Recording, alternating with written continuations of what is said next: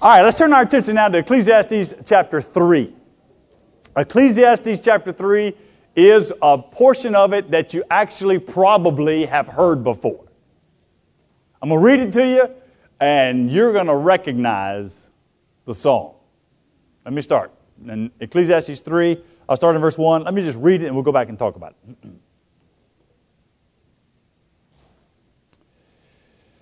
For everything there is a season and a time for every matter under heaven. There comes 14 couplets. A time to be born and a time to die.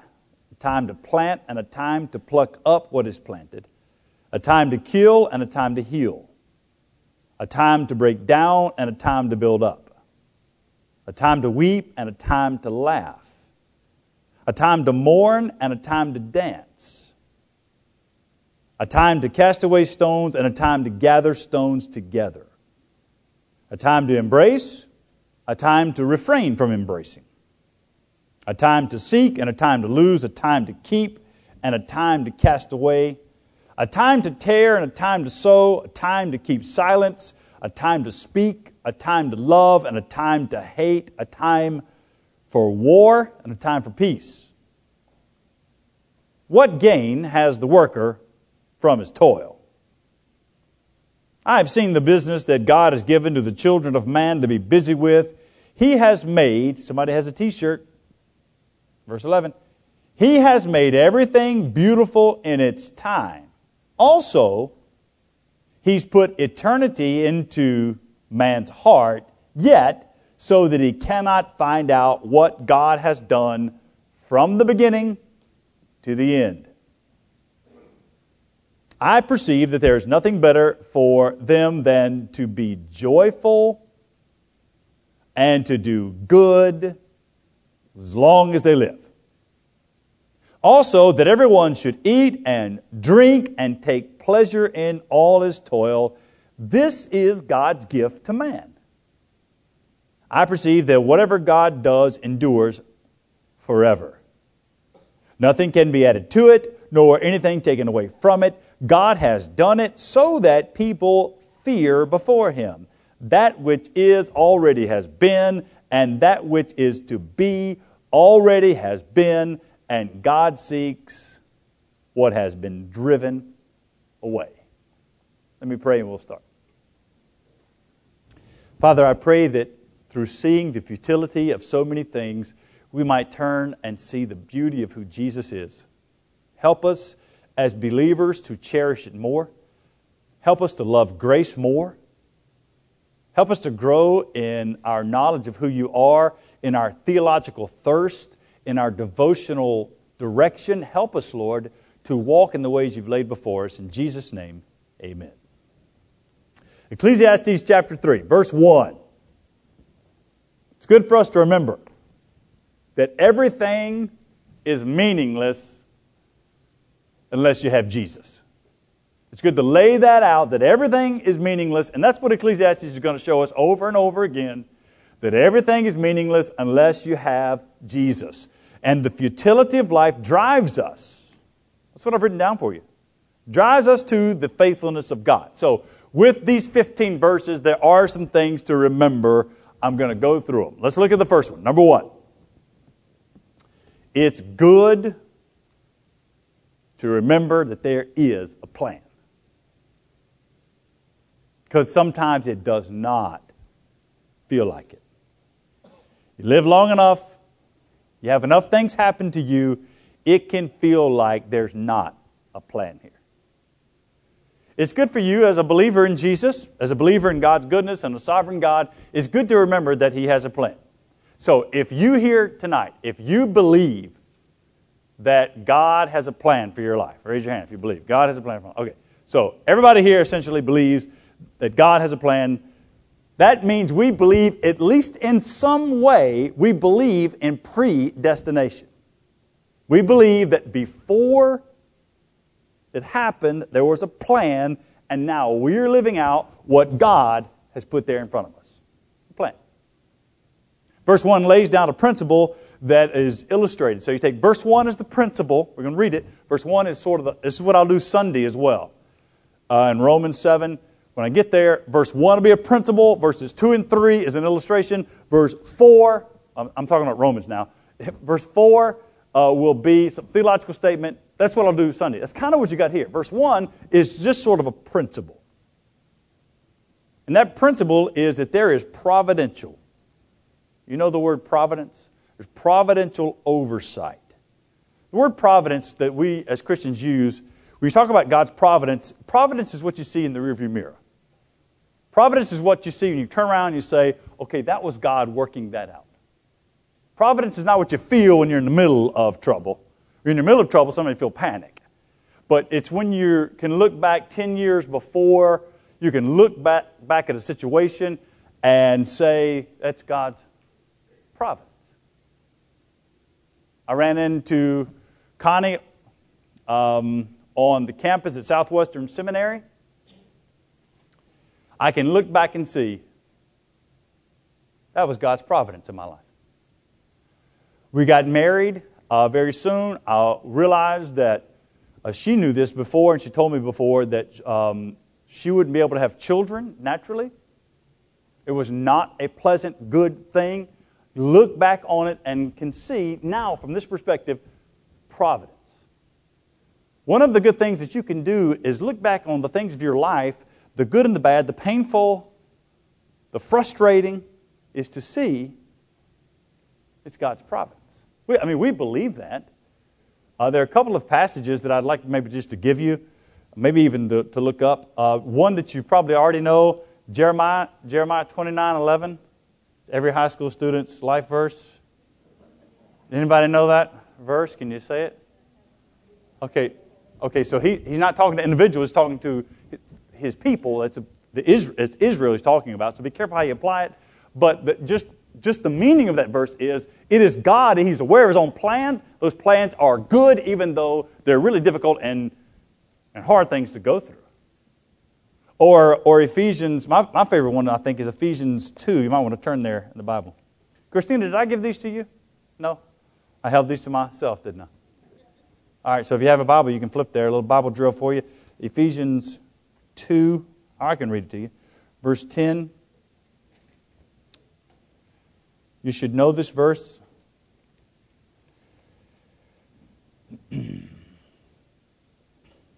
Bible says in Ephesians 2, verse 10, that we are his, his workmanship. That word is uh, the Greek word poema, poem. We are his workmanship. We are created in Christ Jesus for good works. Look how quick she is. For good works which God prepared beforehand that we would walk in them. Acts, um, Acts chapter 2 is, did I say Ephesians 2 is my favorite one? Yeah, so Acts 2 is, my, is 1b, right? It's, it's close to it. Acts chapter 2, verse 23, it's when Peter is preaching.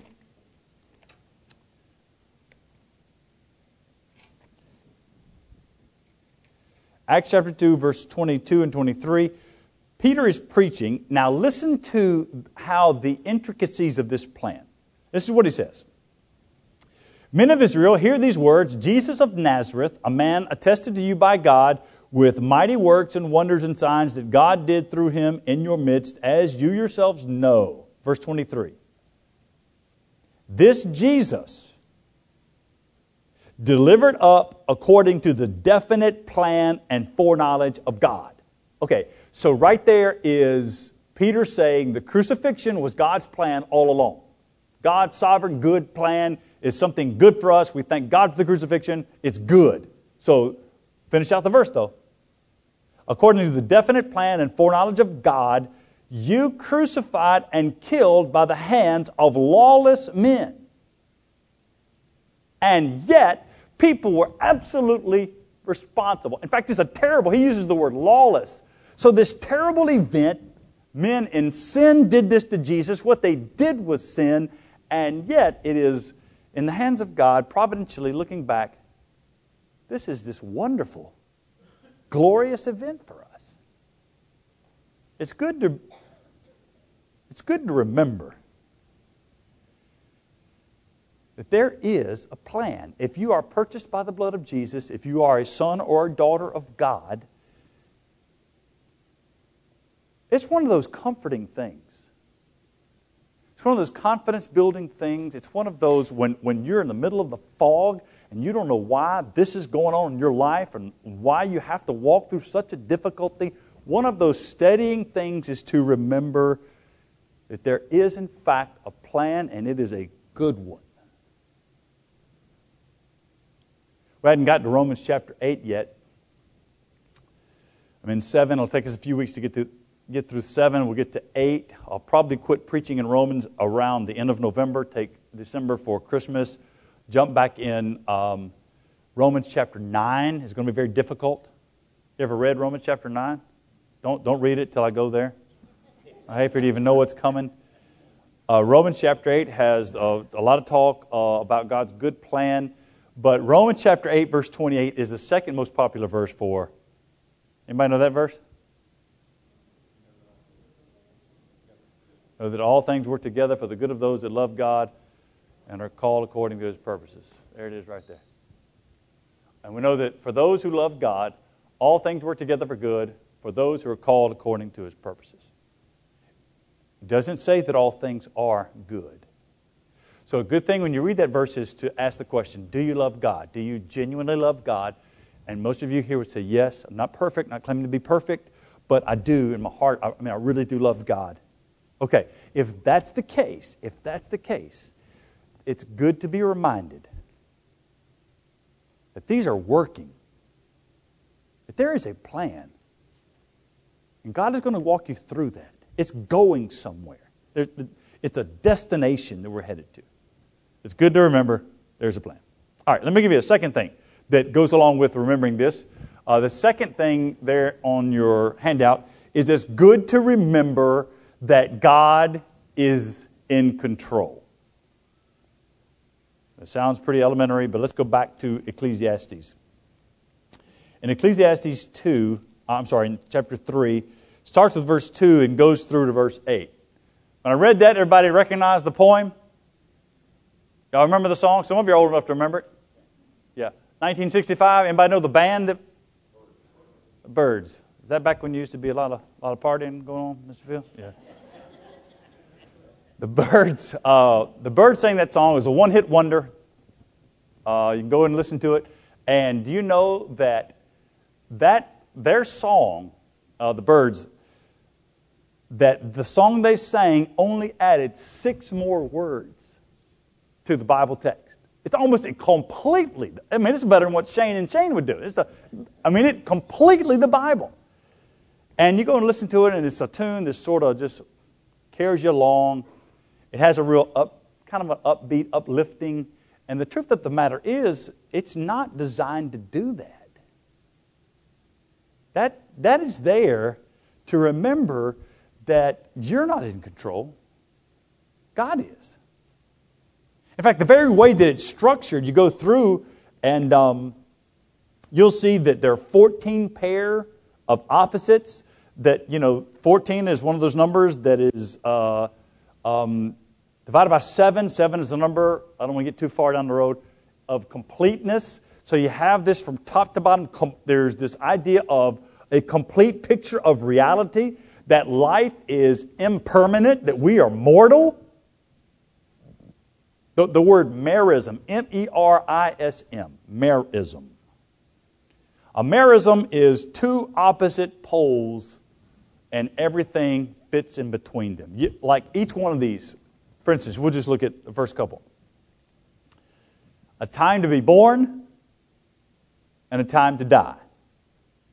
So that merism is from the beginning of life to the end of life. And the idea is you take those two bookends, and what the preacher's saying is that everything in between. I mean, we, we, we use this kind of talk. Uh, you say you love somebody from head to toe. You're talking about your children head to toe. I mean, that's the kind of language that you find in each one of these and every one you read. So the first one is about life. The second one includes that a time to kill and a time to heal, a time to break down, a time to build up. Then we get into emotions in verse 4. There's a time to weep and a time to laugh. Uh, there's a time to mourn, a time to dance. Remember, Anybody here remember the movie Footloose? Right, so this is, remember that movie? And the, the mean preacher wouldn't let everybody dance in the town. And, and the kid uh, showed him up and said, Well, here, it says it here in the Bible, there's a time to dance. Are y'all impressed with my cultural references tonight? like I'm really pulling out some things tonight. Of course, that movie's what, 35 years old? Y'all are like, What? I don't know that movie. So you get the idea, right? It's the whole, what the, what the author's saying is, it's the whole range of human activity.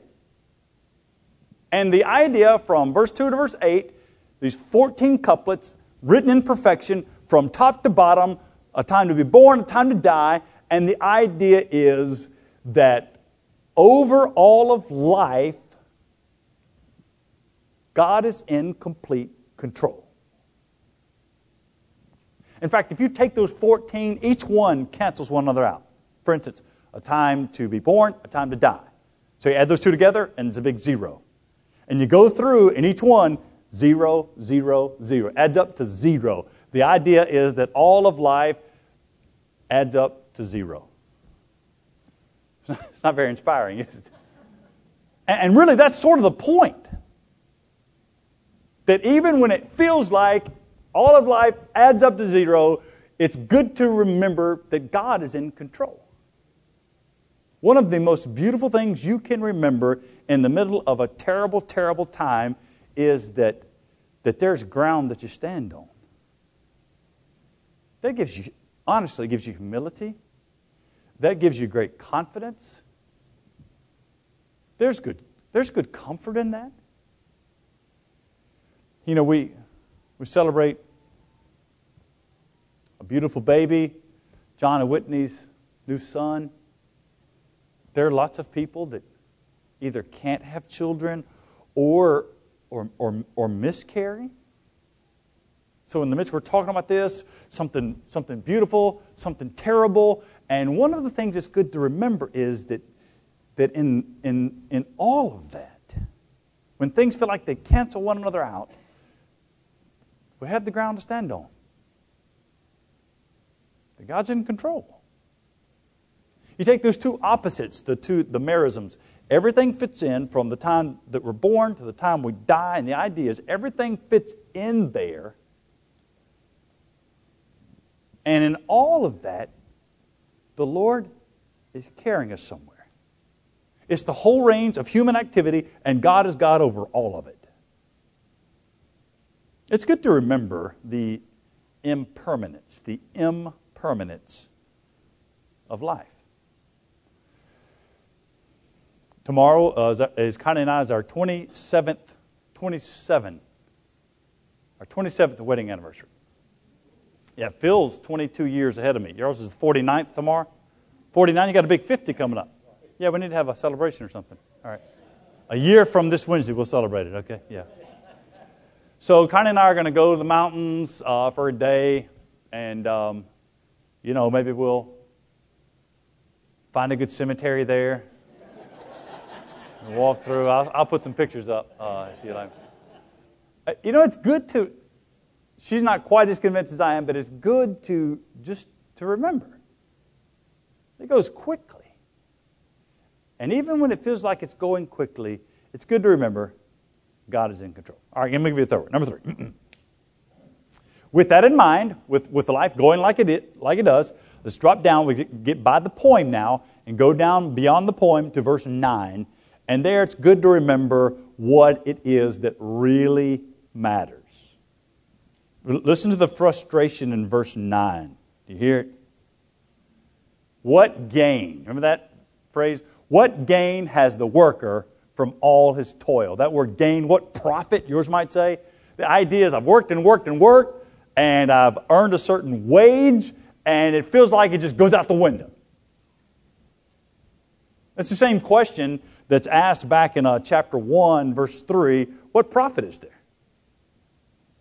And the idea is that there is a sense of frustration. When you read this book, when you read it, um, and you read it all the way through, if you were to sit down and just read it through, what you walk away with is a real sense of, of, of, of things not working out. I mean, that's what the whole thing is about. It's a real sense of frustration that the, the dreams that you had don't play out like you thought they would. People end up letting you down. You're not as far along as you, as you, as you thought you might be. Or you get to a certain age, you look back and you can't do the things that you used to could do. And there's just frustration. That frustration has a purpose. Frustration has a purpose. It's not just a superfluous emotion. It's not just a circumstance that has you there. The, the tears that you shed are there for a reason. The, the word despair. Despair is a handmaiden. Despair is the handmaiden of grace. If you're not a Christian, despair is the handmaiden of conversion. God uses that. God uses that in, in our lives to, hum, if, you're, if you are a believer, it is a means of discipline and sanctification. It is a means of, of humility. It's a means of, of, of reminding you that there's something beyond you. A great place to go when you're reading um, about conversion in the New Testament is to go and read the story of, of Paul, right? The road to Damascus. A lot of people say on the road to Damascus was when Saul became Paul. Well, he didn't become Paul on the road to Damascus. Later, they just started calling that because it was an easier thing to do. Um, on the road to Damascus, he became a believer. It was a terrible experience for him physically. Emotionally, he was struck blind. He was humiliated. He was led into a person's house that he'd never met. All of that to bring about conversion. So when you read verses 9 and verse 10, uh, and when you think about your own life, it's good sometimes to, in the middle of the frustration, remember this is here to drive me to Christ. And those things will then start boiling down what is it that actually genuinely matters. So, in your life, what is it that matters, and what are you spending your time doing, pursuing, and does that actually, in light of eternity, really matter? I think that's what Ecclesiastes is really good for, is boiling down things, because there's so much that we pursue that actually doesn't matter. There are things that we get bothered, and I'm being inclusive, I do this, you think bothered by, they don't matter. Okay, you get the point. Uh, let me give you a fourth one. Number three, let's go to number four. Um, I don't know how else to say this. Here's a fourth thing that's good to remember. It's good to remember that God is God and you are not. Even though you sometimes want to be, or even though you think it should go a certain way. So often people want to construct what God should, should do, what is fair and what is not fair. And when we start becoming the arbiter of what is fair and not fair, what is good and not good, uh, then, then God is no longer God, then we've become that. So instead, it's good to remember God is God, we are not, and, and we know Him by how He's revealed Himself in His Word. Now, you look at verse 11, uh, verse 11 can be difficult to understand and it's, bro- it's good for us to, to let's take verse 11 uh, and break it into three phrases. So let's go through them, go through them slowly. Start the first phrase. He has made everything beautiful in its time. He's made everything beautiful in its time. That word beautiful, it can be used oftentimes in the Old Testament for beautiful. It also can be used for uh, appropriate. That is to say, fitting together. So, so now bring that back to the phrase. God has made everything beautiful, everything good and right. He has made it so that all of the events of life actually will eventually fit together. I'm going to press on that even further. God has ordained all of these things as a bigger part of His plan for the universe. And there are no missing pieces of the puzzle that have fallen on the ground. You can't find them. You ever worked a jigsaw puzzle? I have no interest in a jigsaw puzzle, by the way. I think it's right to work it, put some glue on it, put it in a frame. Look at it. I don't want to have to work it. Connie came on, somebody beating on the, somebody on an outer end. Is it just children doing that? Oh, okay. I didn't know if we had some sort of emergency out there. You never know. Yeah. Where was I? Oh, Connie had come home with, um, with a thousand piece jigsaw puzzle. And it's like trees and flowers and stuff. How can you even put that together? And then you lose a couple of pieces. Uh, that, that, is not the, that is not the way God operates. All of the pieces of the jigsaw puzzle will go together, even though it doesn't seem like. That's what Romans chapter 8, verse 28 is. It's not that God is making all things good in your life, He is working all things good and bad toward good. So you take all of the things as an aggregate, every one of them, every single event, every single everything that has happened by way of sin that's been sinned against you, God is using that. There's, there's no event left out of this plan. He's, he's ordained the word beautiful. He's made all things beautiful uh, in, in their time. It's not that he's going to take everything and make it look pretty. But that text means he's taking all of the things that have happened, every one of them, every broken heart, every time that you've been frustrated. He's using that. If you're a believer, he's using that for good. All right, now drop down to the second phrase. Second phrase. First phrase, he's made everything beautiful in its time. Second phrase, also, also, he has put eternity into man's heart, yet so that he cannot find out what God has done from the beginning to the end. Eternity in our hearts. What do you think that means? Anybody want to take a start at stab at? What? There, you, can't not know that there's more. You can't not. We are eternal beings. So, so there are those that can claim to be atheists, even believe that they are atheist, but you can't not know that there's more. Why? Because that is the way God has constructed us, and He's put that in our hearts, and all people will live forever which is a startling reality because so many people will live in hell. God has put that in our hearts as a reminder. You can't not know that there is a God. You can't not know that there, that there, um, that this is not all there is. I mean, even like J.R. Tolkien and uh, C.S. Lewis, um, I would recommend. Um, I hadn't read much Tolkien, um, because it's sort of bizarre to me.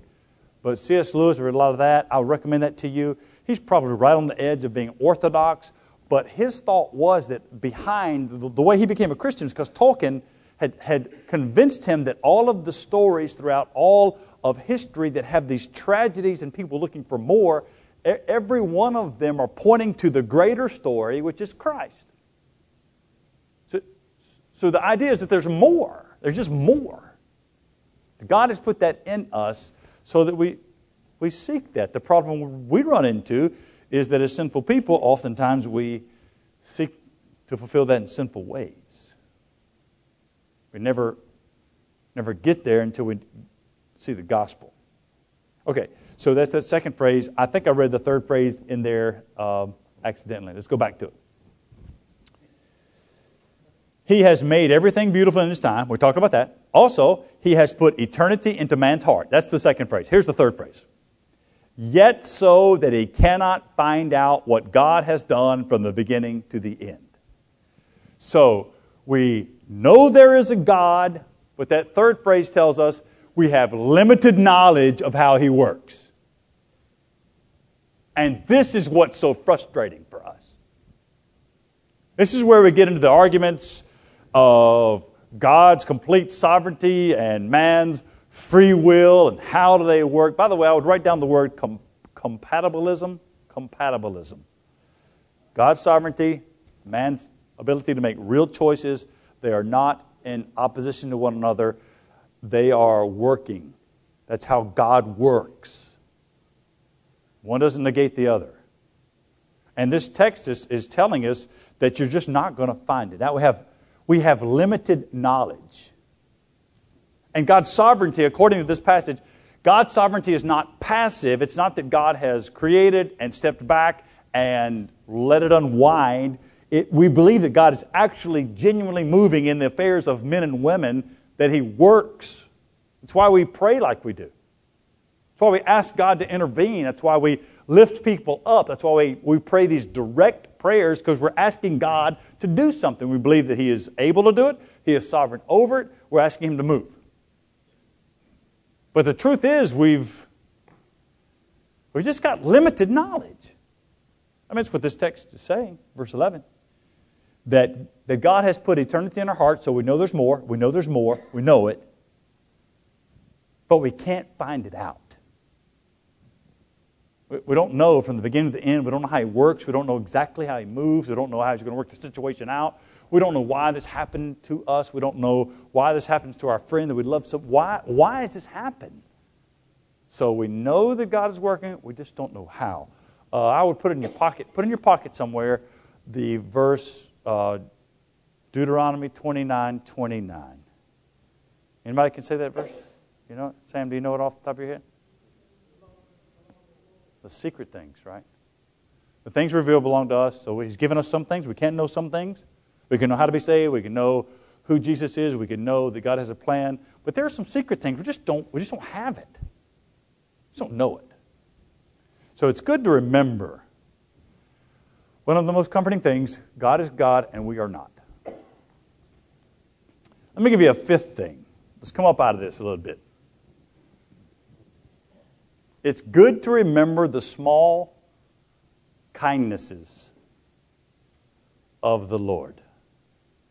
I'm sure where I get that. There are small kindnesses that we forget to recognize. And just as a human being in 2019 in Charlotte, North Carolina, at Hickory Grove Baptist Church, it's good for you to remember there are some small kindnesses. I've been standing here um, speaking for about 35 minutes. My blood pressure's pro- probably up. My pulse rate's probably at 120. I'm breaking a sweat. A small kindness is the air conditioning in here. Amen. It's nice. It's a small, wonderful. There's, I mean, look at verses 12 and 13. Let me show it to you where I get. I perceive that there is nothing better for them than to be joyful and to do good as long as they live.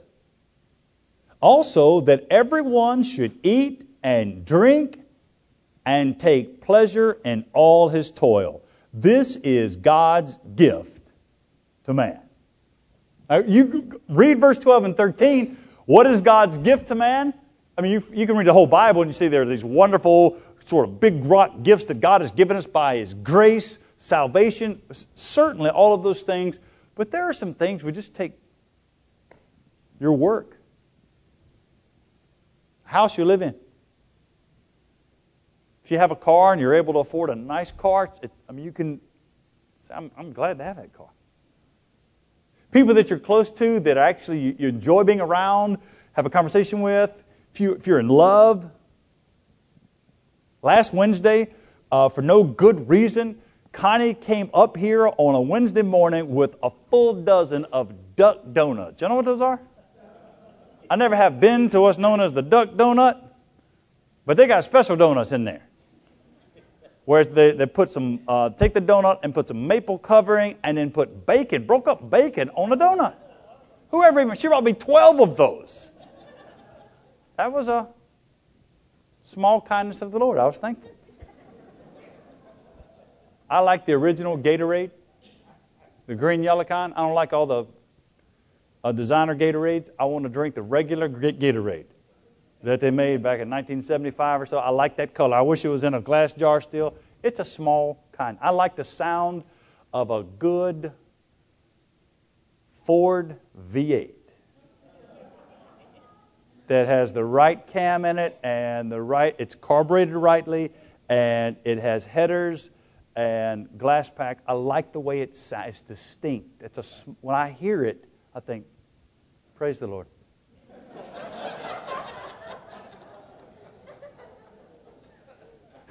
All these little small things. So, verse 12, verse 13, you start seeing things that you learn to actually see some good in life. To see, and the things that you might pass by, to see that there are actually some good things here. To, what this is, is telling us to actively, because you have to do it actively, to actively practice a happy life. Because that's what God has given us. I mean, it's right there in verse 13. It's what God has given us.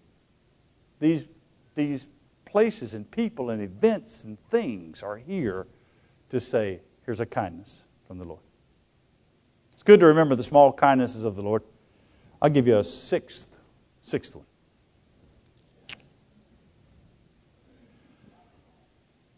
I, and this is the one we go home on. It's good to remember that we can trust God. It's, it's good to remember that. Let me, let me take you to verse 14 and 15. And maybe this is why the Lord has, has had you here this evening, just to hear it. Just to, just to have the truth minister and to wash over your soul, to be reminded you can. You, this is the God you believe in. This is the God that has saved you. This is the God you're walking with. This is what you've learned. If you've come up in church, you went to vacation Bible school, this is the God. You, you can trust this God. Verse, verse 14 and 15. I perceive that whatever God does, whatever God does, endures forever. Nothing can be added to it, nor anything taken away from it. God has done it so that people fear before Him. Verse 15 is a, is a little confusing. That which is already has been, that which is to be already has been, and God seeks what is to be driven away. You might have a little number there uh, down the margin, It'll have another explanation. That's, a, that's sort of a hard verse to, to translate. But let's deal with verse 14. The thought here in verse 14 and 15 is the, is the security of the believer's life. That we are, as believers in God, not to panic at, at, the, at the things that go on in our life. We are to find great security in God's grace and His sovereignty over us. We find great security in that. That God, verse 14 tells us that God is permanent. You see that in verse 14?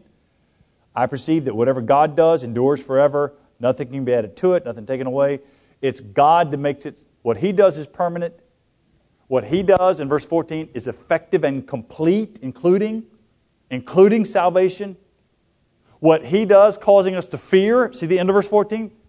That's there to, to make us want to worship. We do that privately, but, but more importantly, we come together corporately. That, that fear is there for us to see that He is God and worthy of us worshiping Him. And I think verse 15, the best way to understand verse 15 is that God watches over all of it over you, over your children, over the things that you've done that you wish you hadn't. God providentially, He's going to take that. It's not wasted. It was bad, may even been sinful. It's not wasted. God takes it and providentially will weave it into His will for our sanctification. Now, that's the kind of God that I can worship and celebrate, love, and trust. I hope that you will remember you can trust God. Let me close with a word of prayer, and we'll be dismissed. Father, thank you that we can trust you, and we do. We have faith, Lord. We ask that you would increase our faith. We sometimes feel like we're on shaky ground. Would you just remind us through a good word, through your word, through worship, through a song, through a friend, that we are on solid ground. We want to honor you. God, remind me to be thankful for the small kindnesses. Lord, I pray the same for brothers and sisters in Christ. Wake us up tomorrow, Lord, ready to spend some time with you and then bring us back to celebrate the resurrection of Jesus on Sunday morning. In Christ's name we pray. Amen. Amen. Thanks, everybody. You're dismissed.